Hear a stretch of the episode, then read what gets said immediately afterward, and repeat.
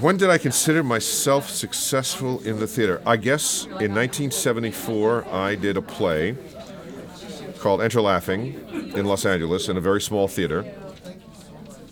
And someone saw me on the street and said, uh, I saw you in that play. And it was a 99 seat house. It was a tiny little theater. Uh, at which I also I met my wife during that play as well, 35 years ago. And I picked up Variety one morning, and there was an actual review, and my name was in Variety. And it said that I played the part with Elan. After going to the dictionary to find out what that meant, I thought it meant I played it with some sort of African animal, but uh, it seems like that's not what it meant. I think I thought, wow, I'm an actor. Although I hadn't been, I wasn't a member of SAG yet. Excuse me. Um, I my name was in Variety, so it must mean I'm real.